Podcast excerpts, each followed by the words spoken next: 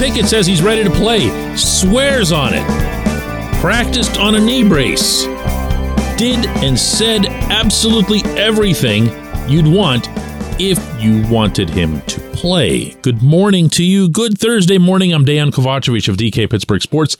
This is Daily Shot of Steelers. It comes your way bright and early every weekday if you're into hockey and or baseball. I also offer daily shots of Penguins and Pirates where you found this. The Steelers did practice yesterday. Kenny did practice yesterday. Although the participation report listed him as being limited. He himself had this to say on that subject. Yeah, it, it feels good. Um, I'm confident with the plan that we have. By Sunday, I'll feel you know a lot better and, and be good to go.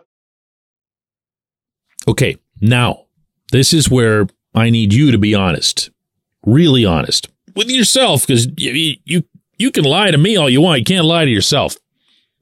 What was your first, like this, reflexive reaction upon hearing Kenny say that? Upon hearing, even if it was just third party, the news that Kenny had practiced and says he's going to play on Sunday. I know, right? like, did you even have one? Like, I, I, think the the very first one for me was okay. I mean, it's it's great that the kid is healthy. You don't want to see anybody mess up, you know, their knees, their joints, whatever.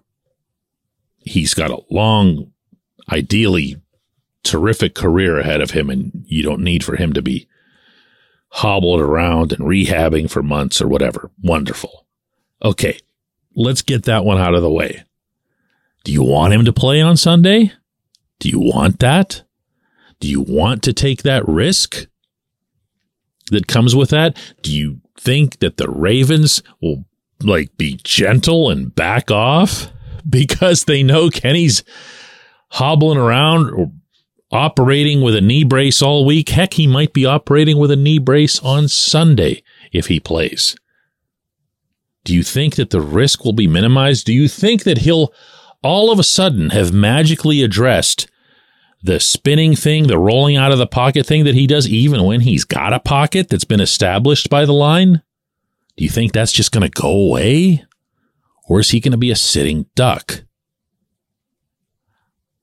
I don't like any of this. Okay. I don't like having to wonder whether or not it would be better for the Steelers to not use Kenny in part because it might heighten their chances of losing. And if they lose, they can make the change that they really need to make. And that's getting rid of the offensive coordinator for literally anybody else. I hate that it's come to that too, but it has. I believe, not that I'm sitting here rooting in one direction or the other, but I believe that the franchise will be healthier if the Steelers lose this game Sunday because it raises the possibility, maybe to the point of, you know, you got no choice but to fire this guy. But if Kenny doesn't play at all, Mitch Trubisky goes out there, the offense doesn't go anywhere, everybody can just blame Mitch.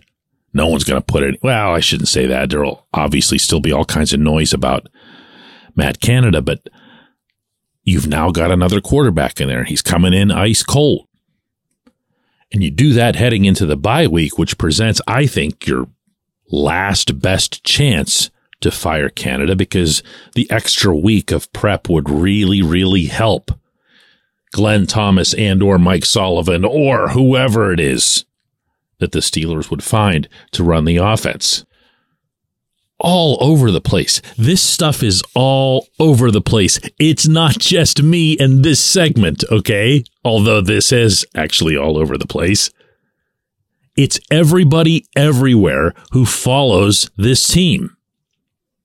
I have not ever seen, heard, or read the kind of disillusionment that I'm sensing right now from this fan base, from you from the guy who yesterday stopped in our shop downtown, just poked his head in he, he wasn't there to shop or anything. He he saw that I was in the back. I'd just gotten done recording the Ramon Foster live show, and he just yells out, "I've never, never questioned my fandom to this team before this, but this is driving me nuts. I don't know who they are." Later, I went up to cover the Penguins game at PPG Paints Arena, preseason game. And one of the security people who I've seen there for many, many years said to me, I don't even know how to feel about this coming weekend. I don't know what I want out of this coming weekend.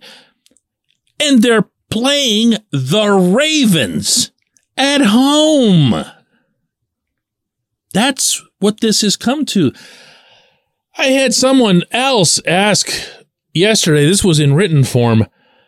Why do you keep talking about Canada? Isn't there anything else to say? It's because it all comes back to that. It just does. No matter what it is that you bring up, my goodness, even the defense, even the defense's struggles, you can bring back to Canada because the offense can never stay on the bleeping field. So even though the defense has no excuses for Houston, he got cut up on the very first drive. They had no chance after that because they were going to be out there for 70, 75, 80 snaps, whatever. Because the offense can't stay out there. They go out for three plays and they punt. And the defensive guys are like, they're still sucking wind over there going, really? Really? And it, everything is about one thing, not because of the narrative, not because of, uh, you know, some sort of clickbait sensation, go for the easy, low hanging fruit headline whatever. It's, it's, it's become everything. It's become why people are questioning whether or not the team is serious about winning. That's a conversation that only happens in this town regarding the Pirates. And I won't have it about football. At least I shouldn't have it. Nobody should. When we come back, J1Q. This segment of Daily Shot is brought to you by our good friends at Mike's Beer Bar. They're located on Federal Street, directly across from PNC Park. Mike has more than 500 beers on tap, including from more than 50 local breweries. Stop in and say hello. Tell Mike we sent you. Mike's Beer Bar.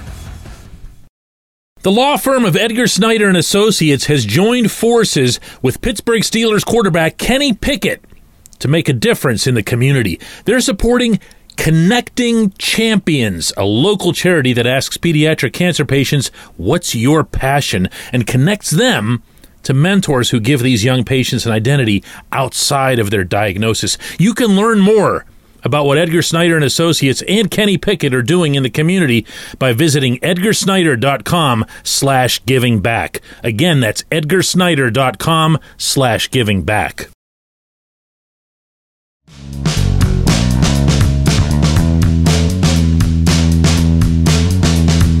And today's J1Q comes from Thomas, who is a long time both reader and listener over in Slovakia. Thomas says, Hi, DK. I watched the press conference. I awaited what changes Mike Tomlin would implement. When he said padded practices, I was thinking, why none of the reporters are saying that this is a bunch of BS? That's not a change. So my question is, why no one shouts that the emperor is naked? then Thomas adds, no clue what the exact saying is in English, but it's translated from Slovakian. Uh, no, your your uh, your translation there was just fine. The emperor not wearing any clothes. I've covered five Olympics, Thomas, and in covering those, I've shared transportation, lodging, and press settings, whether it's uh, the press table, uh, as they call it at events, or uh, the press interview areas, the rope lines downstairs. And I'm going to tell everybody here, even though you might already know this, sports writers in Slovakia, other parts of Eastern Europe, some countries in Africa, a lot of the Arab countries will openly cheer at Olympic events.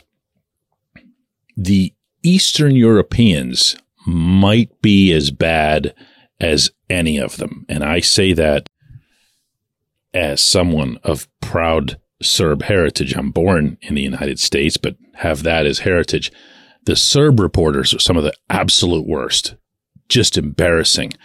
But, but, as we respect other cultures' differences from our own, and that's always a pretty healthy approach to take, I would think, we have to understand that not all journalism is the same everywhere. And that sports is seen in some places as just not really being all that serious, and nobody would attach the concept of journalism to sports writing. That's not how it is in the US. That's not close to how it is in the US. The journalism is no different between the news and the sports. It all functions on the same basic premises of objectivity, fairness, impartiality. Okay. That doesn't mean you don't take opinions. That happens in all walks of life, including news and editorials and commentary and so forth. But it's got to be founded on something that's fair. We are not, as reporters, fans. We are most definitely not cheering in press boxes or cheering anywhere. We're there to do a job. That's how you get trained. I happen to be passionate about my job. You'll read that, I hope. You'll hear that, I hope.